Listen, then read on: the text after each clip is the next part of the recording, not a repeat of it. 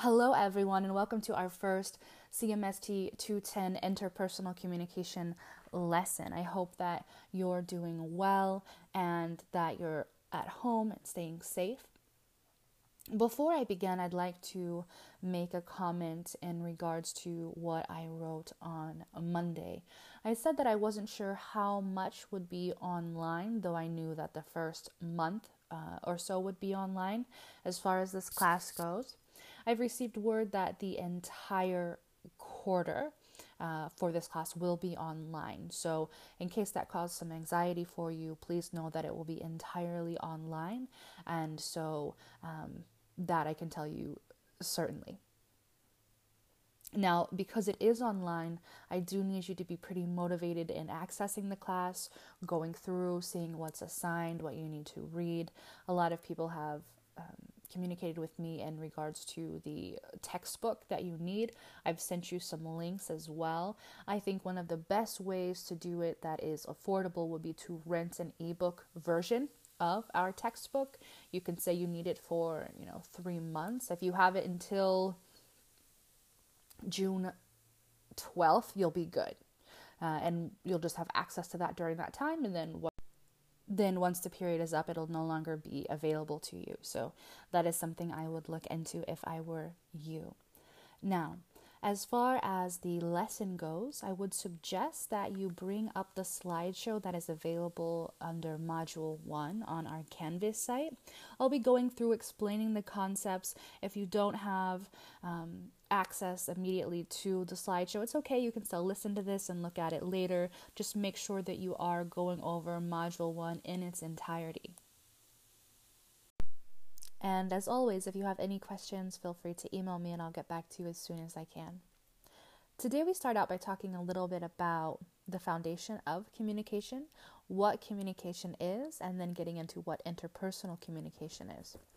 Communications itself is the art of understanding. It's making sense of the world and sharing that with the people around you. When I ask people in class, uh, what is communication? A lot of people say talking or sharing, and that is correct. There are different mediums or channels that we use to communicate, such as the telephone, um, Instagram, Snapchat, TikTok. All of these things are communication now, interpersonal communication is the communication between two or more people. Think relationships. While intrapersonal, that's the communication that's happening within yourself. So think of things like self esteem, self worth, self efficacy, um, these messages that you might send to yourself throughout the day. For example, oh, I'm running late to class, you know, I'm, I'm lazy, or um, I did a really good job on my jog today, so uh, yay me. That's intrapersonal, but the entire class will focus uh, primarily on those interpersonal relationships. We'll see different ways that they manifest, whether that be through friendships, work relationships. Um, romance, family, all of that fun stuff that we go through because human beings are social beings. We need that connection. And that's why quarantine can be so difficult because you don't have that physical connection, though I do hope you're all keeping connected somehow with the relationships that are important in your life. So we begin with the work of Martin Buber, and Buber has come up with a communication continuum that describes more or less the relationships that we have throughout our lives and throughout day to day interactions and he acknowledges three different sections, right? And this is a continuum, so it's not necessarily one, two, or three. It can be uh, a spectrum, more or less. You can be in between one of these sections, but we have I, it, I, you, and I, thou. And I'll go through each of these and explain what those relationships look like. An I it relationship doesn't acknowledge the humanity of other people. Generally, it's really just a means to an end. So these could be sales people, uh, waiters, waitresses, clerical staff. This might be the barista that you see in the morning on your way to work. These people serve a purpose more or less and you might say good morning and, and grab your coffee. Um, there's a transaction perhaps but it doesn't go much further than that. You might not get to know them very well. You might say the superficial um, you know hey good morning how are you? Good good okay and move on. So i like to say think of the person at a fast food restaurant or at walmart if you don't know them very well and you haven't created a relationship with them, then it's really just an I it level relationship. There's a transaction that happens, you give them the you know, soda, they um, take your money, and then there's that exchange, and you move on throughout your day, probably not thinking about that person. You don't know what struggles they're going through, you don't know what makes them happy or what their life's about. It doesn't mean that you are treating them as an object, but you just go on throughout your day, they've served their purpose. That's really it, and that is the um, I it relationship. Now we move into the I you territory, and here people acknowledge each other as more than objects, but they don't fully engage each other as unique individuals. An example of this might be a classmate generally it will start as a as a relationship where you sit next to someone and maybe you say hey is this the right class? Or you see that they're drinking coffee and say hey is that from dutch bros? Um, there's a very small conversation that may not be very deep but as you move through the quarter together uh, you talk to each other someone's sick you take notes for them maybe you meet up for studying they become more of a person to you. You get to know what's going on more of a person, more of a unique individual that you actually know things about. Another example might be a roommate. Maybe you just moved to the area and you're housing with someone that you didn't know before. Most likely your your relationship is going to start somewhere a bit shallow, a bit superficial. But if you get closer to them, you learn more about them, you spend time together, it could develop into an I you relationship. Moving on, we have the I thou relationship. And this is the highest form of human dialogue. This is where we affirm each other as unique and cherished beings. So, in applying this continuum to your daily interactions, most likely the person who checks you in at the gym is an I it relationship. They serve a purpose. You might have had a very friendly interaction with them, but it doesn't go any further than that. It's surface level, you're not invested in what happens in their lives, and you move on. On the other side of the continuum is most likely a family member. It might be one of your parents, it might not be your parents, that's okay, but um, it could very well be a, a family member, an aunt, an uncle, and you are close to them. You know about their lives, you know about them, you are invested, you purposely involve them in what's happening, and so you do know what makes them special and and unique. And you do care about what happens. Now you're not always going to get along with these people. It is impossible.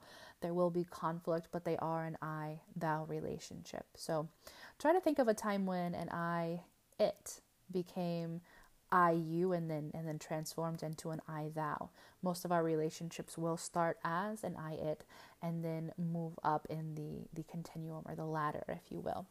So that's Buber's idea of these different relationships that we have throughout the day.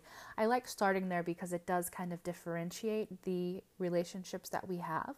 Of course, when I call my mom, I am speaking much differently, going over different subjects than I would if I were calling to pay my car insurance. It just wouldn't make sense for me to treat the insurance agent like my mom. And this isn't something that we're super aware of, I think, throughout the day, but we realize it when someone treats us differently. So if you've ever goodness, if you've ever taken public transportation ever, been on an airplane and someone sat next to you and started talking to you as if you were an I thou, you realize, hey, this is kind of weird. We don't have this relationship. Why are they talking to me about this breakup and how they're going to exact revenge on on their ex? Right? We think that's a little weird, um, and so generally we act in accordance to this continuum, but sometimes um, people go out of it, and that's when we realize that things are a little off or a little different than we normally see.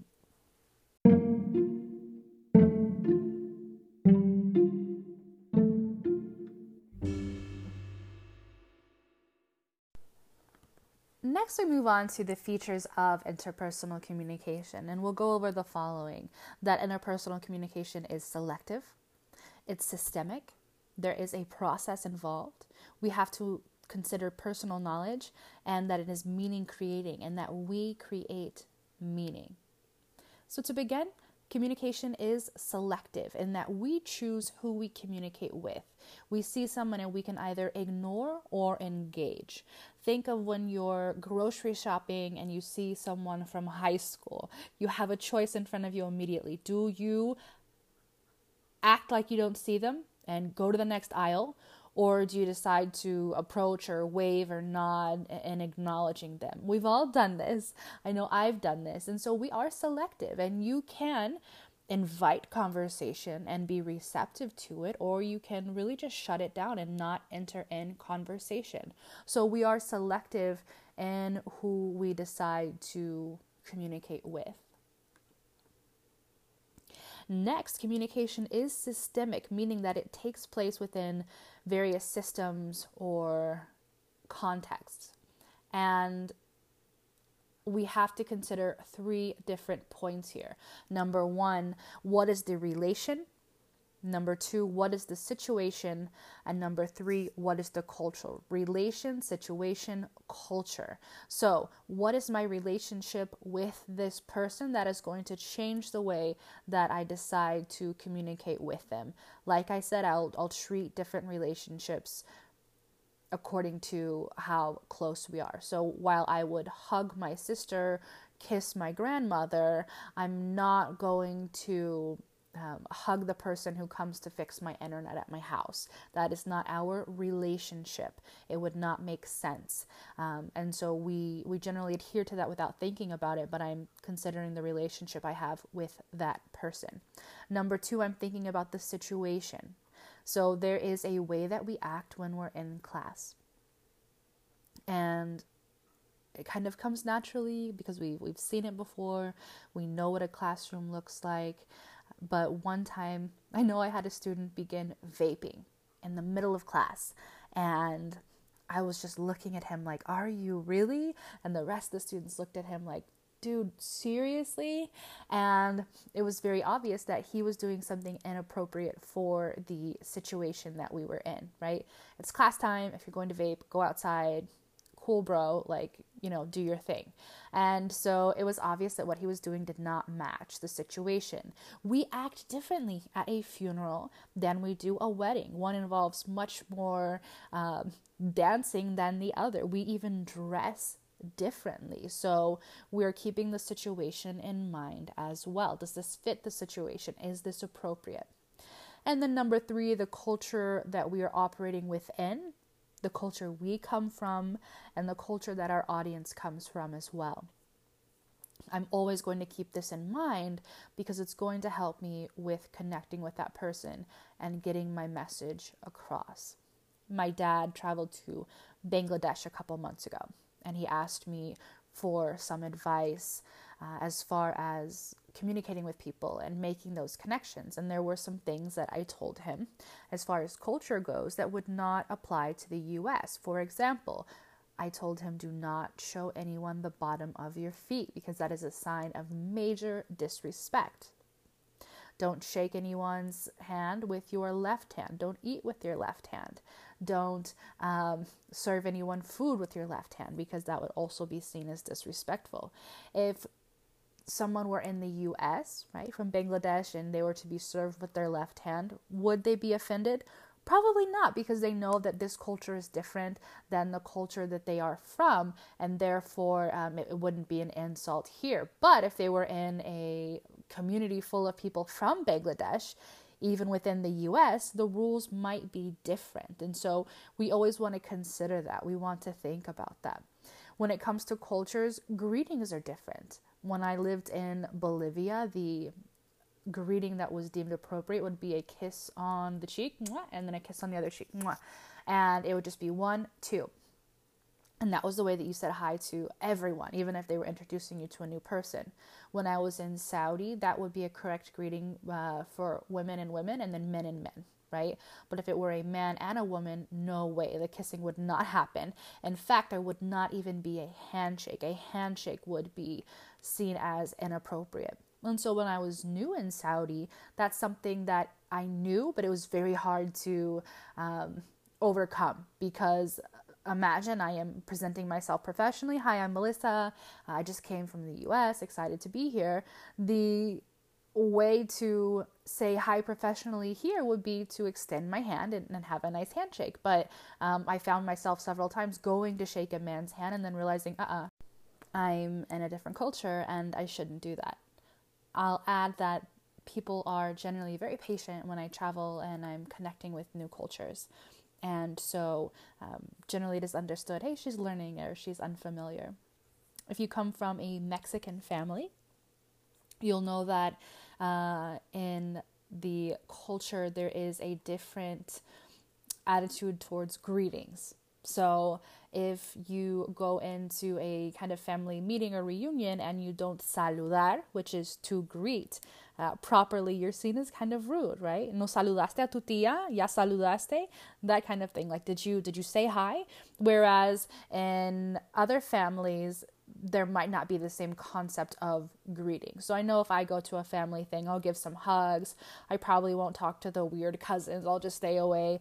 Um, and that's really it. There's no emphasis on did you go say hi to every single person. But uh, in some cultures, you have to go to every single person. Hi, how are you? Hi, are you good? And if you miss somebody, it's seen as uh, just a, an offensive kind of thing. So in this culture, you would need to think, okay, yeah, I am with my family and this is how we do things. So let me go say hi to each person individually. I know that when I was in high school in South America, every morning you would say hi to each other and do the greeting. Whereas when I was in high school in the US, you'd just be like, hey, I mean, not even really a good morning, just hey, how's it going? What's up? But uh, in South America, each person, hi, good morning, uh, and it was just seen as the the correct thing to do, the proper thing to do. And so, if I were to do that in the US at a high school, good morning, and, and give each person a, a hug or a kiss uh, and say, How are you? It'd be seen as really weird. It'd be seen as too close, too intimate. And so things do differ as far as culture to culture and what is seen as appropriate. And so we're keeping that in mind, right? The three things that we're keeping in mind are what is my relationship with this person? What situation are we in? And what is the culture what culture are we in right now what culture do i come from what culture do they do they come from right if you're speaking to a crowd with a lot of um, Jewish participants, you're probably not going to talk about how much you love bacon.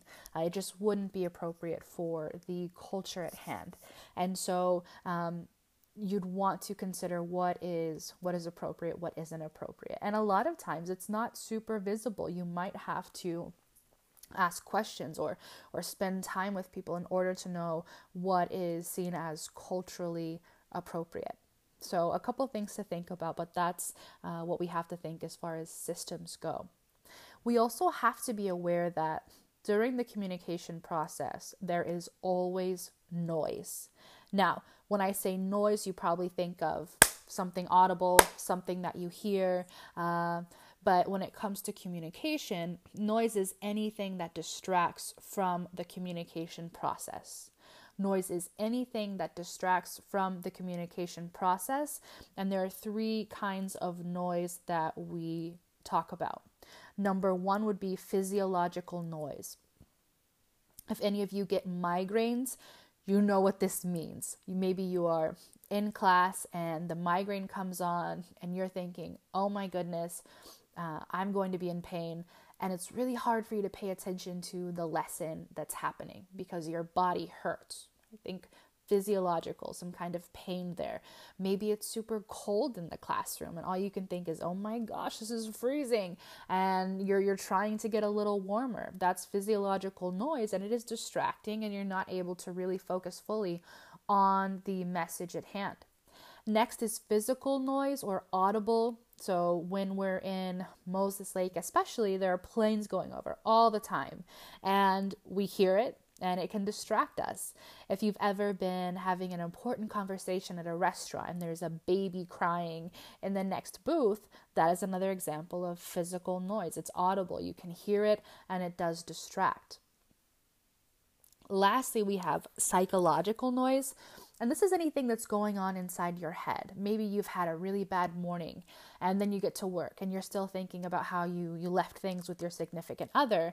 And even though you have a task at hand, and maybe your boss or your em- employee is telling you something about an important thing later in the day, you're thinking, ah, maybe I should call and fix this, or you're really in a bad mood, you're not feeling well. So, those are the three types of noise that exist.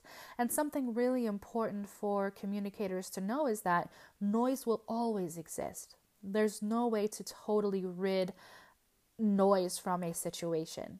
And if there were, things might be a little easier, but a good communicator knows it's always going to be there and they can learn how to adapt more or less. So, for example, if I am giving a speech and the plane flies overhead and everyone's thinking, wow, that's loud, or maybe someone's cell phone goes off, maybe I pause and I let that pass and then I continue speaking because I know that people might miss the section of the speech that I'm going over. Maybe I am pitching a proposal and it's really hot inside the room and I can tell that the audience isn't comfortable. Maybe I bring in some fans. As a teacher, I try to make sure that the room is comfortable. I know that one winter I was teaching in the gym and it was so cold that my students were bringing in blankets every day to class.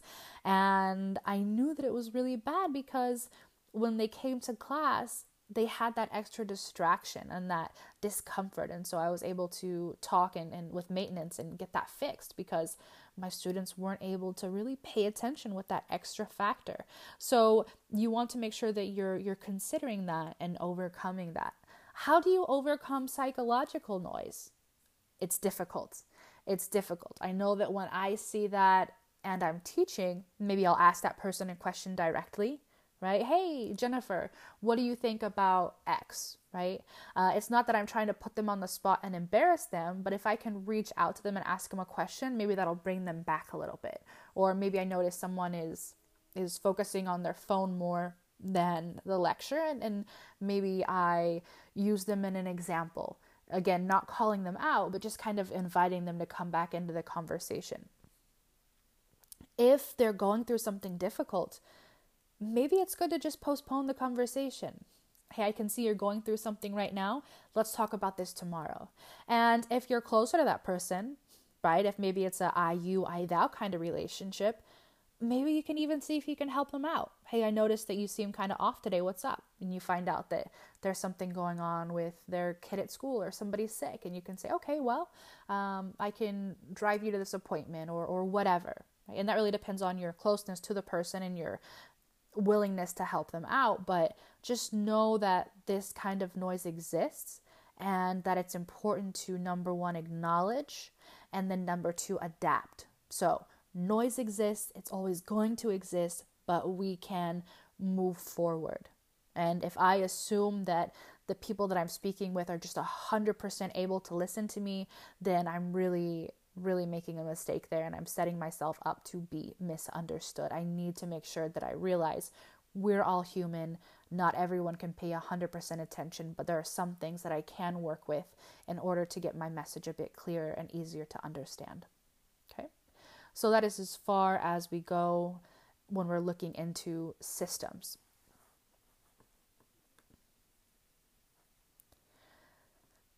Next, communication is a process, right?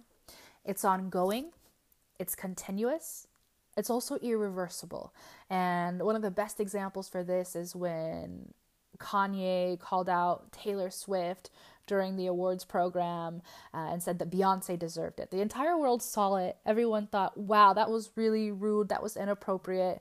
Uh, but he couldn't take it back. It had already happened. It was out there. Everyone had already consumed it. And even though he apologized, it, it was already out there. If you've ever sent a message or said something and then afterward thought, oh, why? I wish there were a control alt delete.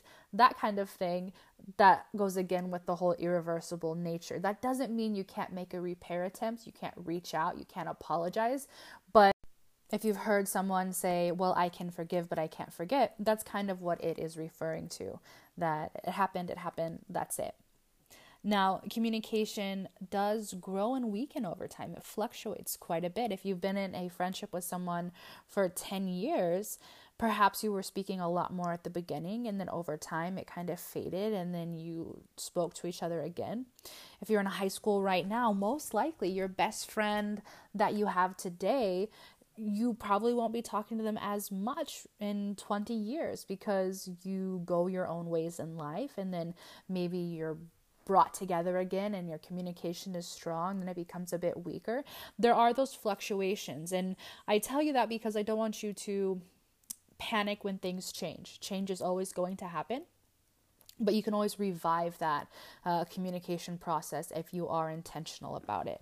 This happens in, in long term relationships and family as well. If you have moved out of your house maybe after graduating high school, maybe you talk to your parents a little less and then you are in your 30s and you're calling your mom every day. It happens. So just know that these changes are are very much a normal part of the communication process. We've talked about how communications is the way that we share meaning with other people but how do we do that? We do that through the use of signs symbols and behaviors the language that we use is actually a set of symbols that represent something. The logo on your t shirt is a, a sign, it represents something, it stands for something. The gestures that we use throughout the day, whether we're giving someone a thumbs up or a middle finger, um, is also a sign. It's a gesture, it stands for something. But the important part is that we understand these signs, symbols, and behaviors are arbitrary and that they have no fixed meaning. It wasn't born with meaning. There's no inherent meaning. Uh, human beings created it and then they assigned meaning to it. So, for example, a gesture that might mean a okay in the US, you've seen it, it's the uh, thumb and the pointer finger kind of clenched together, um, and the rest of your fingers are up. You know, a okay, good, great. Uh, this same gesture actually in Brazil means fuck you. So, which meaning is correct? Is it the US meaning or the Brazilian meaning?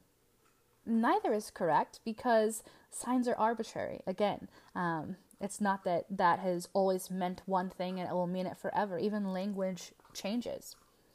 I always give an example of the McDonald's sign. When you're younger, you see the McDonald's sign, uh, the golden arches, and generally you know what it stands for. It's a restaurant, you get cool toys, there's a play place that you can play in. And so even when you're really young and don't know a lot of words, you can say McDonald's and, and you know what it stands for. Now, McDonald's is all over the world. I mean, you could tour the pyramids of Egypt and then get a Big Mac if you wanted to. Um, so it is something that is known pretty well. But if you go to a jungle in the Amazon, right? For tribes that haven't had much contact with the outside world, and you were wearing a McDonald's t shirt, would they say, Oh, yeah, McDonald's, I love that fast food restaurant. They have cool, you know, toys, and I like the blizzards. No, they wouldn't know because there's no inherent meaning. Again, um, someone had to make that that sign. You know, this is going to stand for McDonald's. It looks like two French fries. It looks like whatever, um, and then it was spread around, and people understood. Okay, this stands for this. So human beings create these signs, these symbols, and behaviors, and then we share a meaning surrounding them. And so, when you change um, groups or cultures or situations, the signs, symbols, and behaviors can be read a little differently. Think of the emojis that you use throughout the day. Think of memes. These are all uh, representations for something, and we use them differently. For some people, the thumbs up means like, okay, cool, we're good. When I send a thumbs up through texting, it generally means that I'm mad and I don't want to talk anymore. You know, kind of like a cool, okay, whatever. Um, and that could be confusing if I were speaking to someone who were to read it as a like, a okay, everything's good, sounds nice. So something to consider there. as far as emojis go, there's like 10 variations of a smiley face. There's a smiley face with a wink. There's a smiley face that's um, a little more smiley than another one. What do they all mean? Nothing and also quite a bit. And in your groups and your friend groups, you probably have meanings that you use that you understand that are kind of shared. So a lot of students say, yeah, when I send the upside down smiley face, um, it means that everything's not okay well, I've never used that emoji, so if someone were to send it to me, I wouldn't know how to read it at all. Think of different things like um, the eggplant emoji, for example. there are several meanings that could take on as well. And so, again, signs, symbols, and behaviors are arbitrary we assign meaning to it, and that means that there is quite a bit of room for misunderstanding or miscommunication. And so we always want to be thinking is the way that I perceive this perhaps different than the person next to me? And if so, how can I be sure that there is an understanding here? There are different dimensions here of meaning, and I look at them in three different ways. Number one, responsiveness. Number two, liking and affection. And then three, power and control. So, how do you show someone verbally and non verbally that you're responsive? You give them feedback. Maybe you say, uh huh, yeah, oh what next? Or you're nodding your head. You're you're making eye contact with them. You're showing them that you you care. You're giving them that feedback. To show someone that you like them or you feel affectionate maybe you get a little closer to them. Or you look at them in a in a in a special kind of way. You smile perhaps. You move your body towards them. That can show liking. Affection might be taking someone's hand or pat, patting someone on the back you know hey did you have a good day? How's everything going? We can show that uh, non-verbally but also verbally by asking questions or even saying you know i really like you or i appreciate our friendship. The words i love you as well. And then power and control. We see power quite a bit when people wear a uniform, for example, it is a nonverbal way to discuss or, sorry, to communicate power. So think of law enforcement officers, think of firefighters, think of doctors as well. And this can be positive or negative.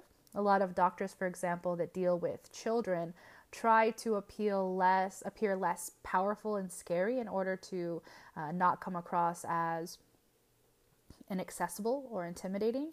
So maybe they'll wear Mickey Mouse on their stethoscope, or uh, non-verbally they will they will reach down, like they will get on the child's level to appear less um, big and frightening. So there is that. Whereas other places or other uh, professions, sorry, might take steps to appear more scary. Maybe they're wearing uh, a mask or they're carrying a weapon, something like that, that does create meaning. If you think about the way that a traditional classroom is set up, there's quite a bit of uh, power and control that is displayed there.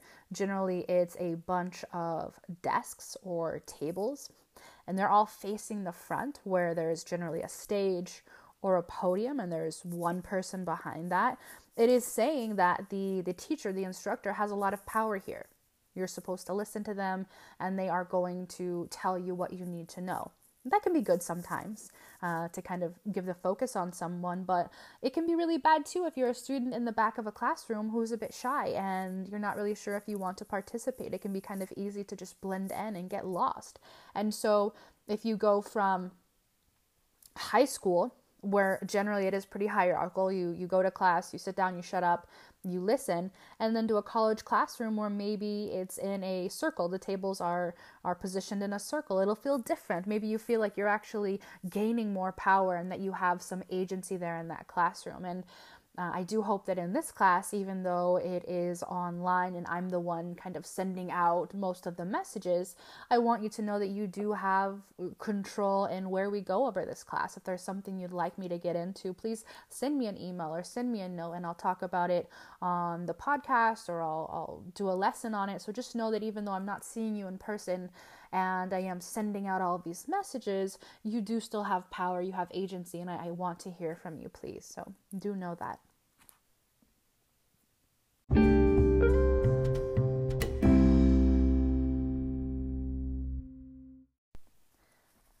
So, we're going to end today's lesson by going over some models of communication and looking at the factors involved in those models.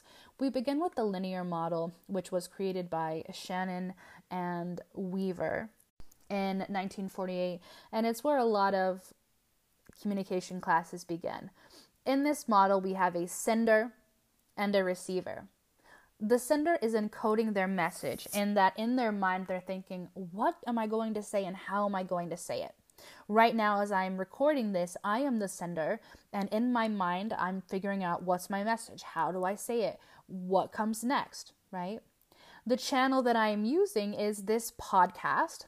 The channel is the medium through which the message is transmitted right? So you know a book um, tv perhaps facebook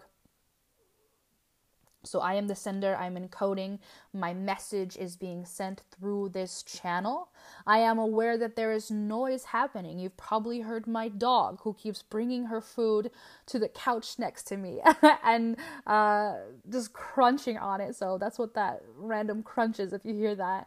Uh, also, she barks sometimes, so I know that there's noise in this. And it's also not the best quality. I'm just using my headphones to record this because you know what? This quarter's crazy. Uh, I digress though. So uh, I'm sending it through this channel, and I know that there's noise that surrounds it, and there's also going to probably be noise in your house when you listen to it. And you are the receiver. You're receiving my message, and then in your mind, you're decoding that message. You're interpreting it. What is she trying to say? What does it mean? and this is happening. And this podcast model, honestly, is pretty linear in that um, I am the sender, I'm sending, you're receiving, you're figuring out what it means, but you can't respond back to me right now. We're not talking in person. Uh, you're not able to ask me a question right away. You'll have to email me. There also will be um, uh, a way for you to like call in and leave a message that I can answer, and I'll be talking about that later. But this is pretty linear. It's a way to get out a message to a big group of people, but it's missing something. It's missing something very important, and that is feedback. Right? So it's really just me having a conversation with you, and then you have to get back to me later if you decide to get back to me. So, uh, again, encoding, decoding. When it comes to encoding, I'm figuring out as the sender, how do I say this? What's my message? And when I'm decoding, I am the receiver, getting that message and then figuring out what does that mean? Right? I'm interpreting it. So, encoding, decoding, sending and receiving.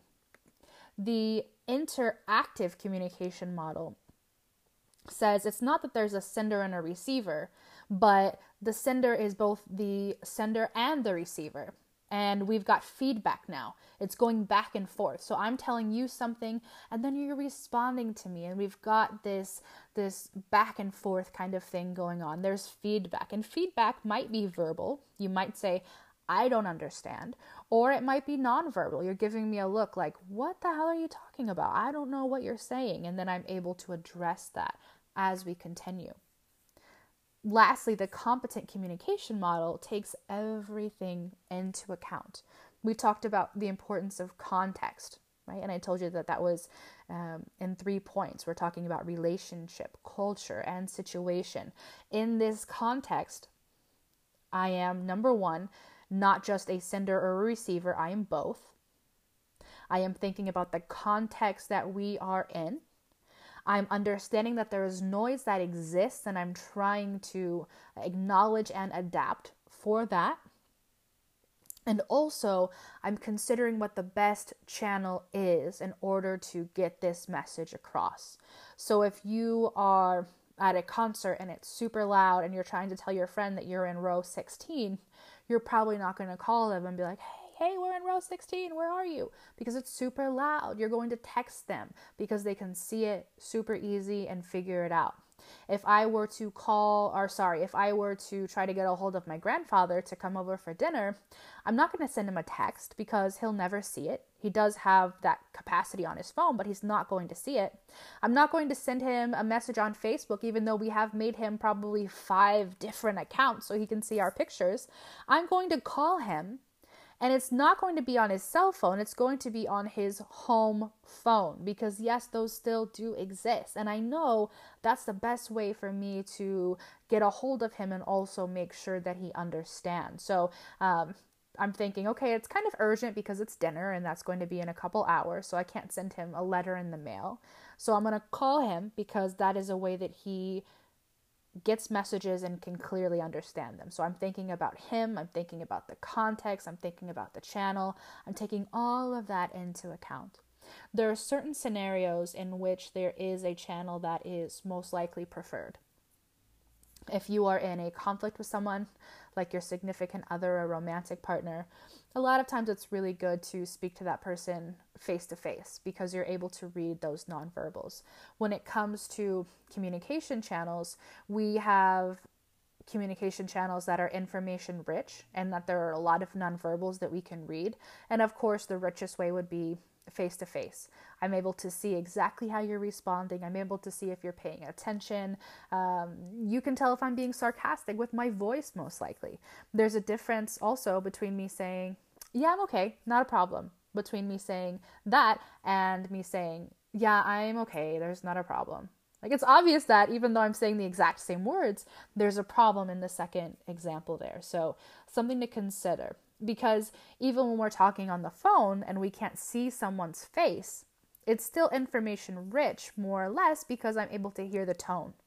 Once we start texting, it becomes a bit less information rich because you're not able to hear my tone of voice. Something good is that emojis can help quite a bit. If I'm trying to send something silly or I'm being sarcastic, emoji, an emoji or a GIF can help get that across and make it a bit more clear. On your module, I'm going to be posting a Key and Peele video, and it's a very funny skit that's also super relevant because I think all of us have texted something that we meant in one way as an encoder, as a sender, and it was decoded much differently. And it's hard to get out of those situations. So always consider what's the best channel for this. And part of the competent communication model is this I'm always asking myself, how am I doing? Am I being understood? And how can I improve upon this? So maybe you're in a situation where you feel like you're not being understood, you're not getting the message across. Try adapting, try changing and see if that works. Ask for feedback. If I send an email and I mean it in one way, but I'm sending it to 70 students, most likely not every student is going to read that email the same way. And it really depends on the day they're having, their vocabulary, their knowledge of who I am as a teacher. There's so many different factors. And so by reaching out and saying, hey, are you seeing this message? Do you understand? Do you have any questions? That's me trying to check in. And so you want to always check in as a competent communicator, that you're getting your message across, that you're doing well, and you're looking for room for improvement. Got a little ahead of myself, but the Key and Peele skit is just two men texting, and they're both reading messages very differently than the way they were intended. Very funny, but also something that I think we've all been through before. So I am going to post that for you all in 1948, and it's where a lot of communication classes begin. In this model, we have a sender and a receiver. The sender is encoding their message in that in their mind they're thinking, what am I going to say and how am I going to say it? Right now, as I'm recording this, I am the sender, and in my mind, I'm figuring out what's my message? How do I say it? What comes next, right? The channel that I am using is this podcast. The channel is the medium through which the message is transmitted, right? So, you know, a book, um, TV, perhaps, Facebook, so I am the sender, I'm encoding, my message is being sent through this channel.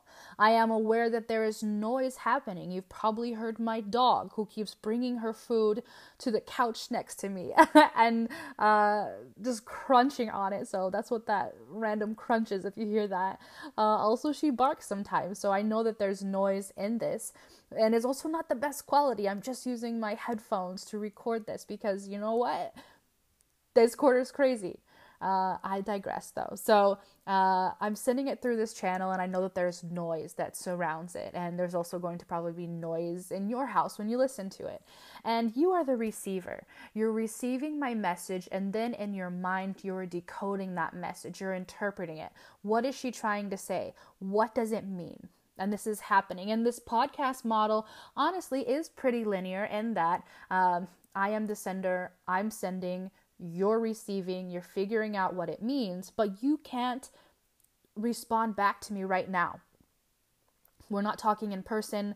Uh, you're not able to ask me a question right away. You'll have to email me. There also will be um, uh, a way for you to like call in and leave a message that I can answer, and I'll be talking about that later. But this is pretty linear. It's a way to get out a message to a big group of people, but it's missing something. It's missing something very important, and that is feedback. Right? So it's really just me having a conversation with you, and then you have to get back to me later if you decide to get back to me. So, uh, again, encoding, decoding. When it comes to encoding, I'm figuring out as the sender, how do I say this? What's my message? And when I'm decoding, I am the receiver, getting that message and then figuring out what does that mean? And I'm interpreting it. So, encoding, decoding, sending, and receiving. The interactive communication model says it's not that there's a sender and a receiver, but the sender is both the sender and the receiver and we've got feedback now. It's going back and forth. So I'm telling you something and then you're responding to me and we've got this this back and forth kind of thing going on. There's feedback and feedback might be verbal. You might say I don't understand or it might be nonverbal. You're giving me a look like what the hell are you talking about? I don't know what you're saying and then I'm able to address that as we continue lastly, the competent communication model takes everything into account. We talked about the importance of context, right? And I told you that that was um, in three points. We're talking about relationship, culture, and situation. In this context, I am number one, not just a sender or a receiver, I am both. I am thinking about the context that we are in I'm understanding that there is noise that exists and I'm trying to acknowledge and adapt for that. And also, I'm considering what the best channel is in order to get this message across. So, if you are at a concert and it's super loud and you're trying to tell your friend that you're in row 16, you're probably not going to call them and be like, hey, hey, we're in row 16, where are you? Because it's super loud. You're going to text them because they can see it super easy and figure it out. If I were to call, or sorry, if I were to try to get a hold of my grandfather to come over for dinner, I'm not going to send him a text because he'll never see it. He does have that capacity on his phone, but he's not going to see it. I'm not going to send him a message on Facebook, even though we have made him probably five different accounts so he can see our pictures. I'm going to call him and it's not going to be on his cell phone, it's going to be on his home phone because, yes, those still do exist. And I know that's the best way for me to get a hold of him and also make sure that he understands. So, um, I'm thinking, okay, it's kind of urgent because it's dinner and that's going to be in a couple hours, so I can't send him a letter in the mail. So I'm going to call him because that is a way that he gets messages and can clearly understand them. So I'm thinking about him, I'm thinking about the context, I'm thinking about the channel, I'm taking all of that into account. There are certain scenarios in which there is a channel that is most likely preferred. If you are in a conflict with someone, like your significant other or romantic partner, a lot of times it's really good to speak to that person face to face because you're able to read those nonverbals. When it comes to communication channels, we have communication channels that are information rich and that there are a lot of nonverbals that we can read. And of course, the richest way would be face to face. I'm able to see exactly how you're responding. I'm able to see if you're paying attention. Um, you can tell if I'm being sarcastic with my voice, most likely. There's a difference also between me saying, Yeah, I'm okay, not a problem, between me saying that and me saying, Yeah, I'm okay, there's not a problem. Like it's obvious that even though I'm saying the exact same words, there's a problem in the second example there. So, something to consider because even when we're talking on the phone and we can't see someone's face, It's still information rich, more or less, because I'm able to hear the tone. Once we start texting, it becomes a bit less information rich because you're not able to hear my tone of voice. Something good is that emojis can help quite a bit. If I'm trying to send something silly or I'm being sarcastic, emoji, an emoji or a GIF can help get that across and make it a bit more clear. On your module, I'm going to be posting a Key and Peele video, and it's a very funny skit that's also super relevant because I think all of us have texted something that we meant in one way as an encoder, as a sender, and it was decoded much differently. And it's hard to get out of those situations. So always consider what's the best channel for this. And part of the competent communication model is this I'm always asking myself, how am I doing? Am I being understood? and how can I improve upon this? So maybe you're in a situation where you feel like you're not being understood, you're not getting the message across. Try adapting, try changing and see if that works. Ask for feedback. If I send an email and I mean it in one way, but I'm sending it to 70 students, most likely not every student is going to read that email the same way. And it really depends on the day they're having, their vocabulary, their knowledge of who I am as a teacher. There's so many different factors. And so by reaching out and saying, Hey, are you seeing this message? Do you understand? Do you have any questions? That's me trying to check in. And so you want to always check in as a competent communicator, that you're getting your message across, that you're doing well, and you're looking for room for improvement. Got a little ahead of myself, but the Key and Peele skit is just two men texting, and they're both reading messages very differently than the way they were intended. Very funny, but also something that I think we've all been through before. So I am going to post that for you all. And the entire goal of this class is for you and I to become more competent in communicating, to enrich the relationships that we have now and the relationships that we'll have in the future. I will be uploading a video on something called Maslow's hierarchy of needs. Maslow was an American psychologist who, in the late 40s, I believe, created a theory that talked about the needs that we have as human beings.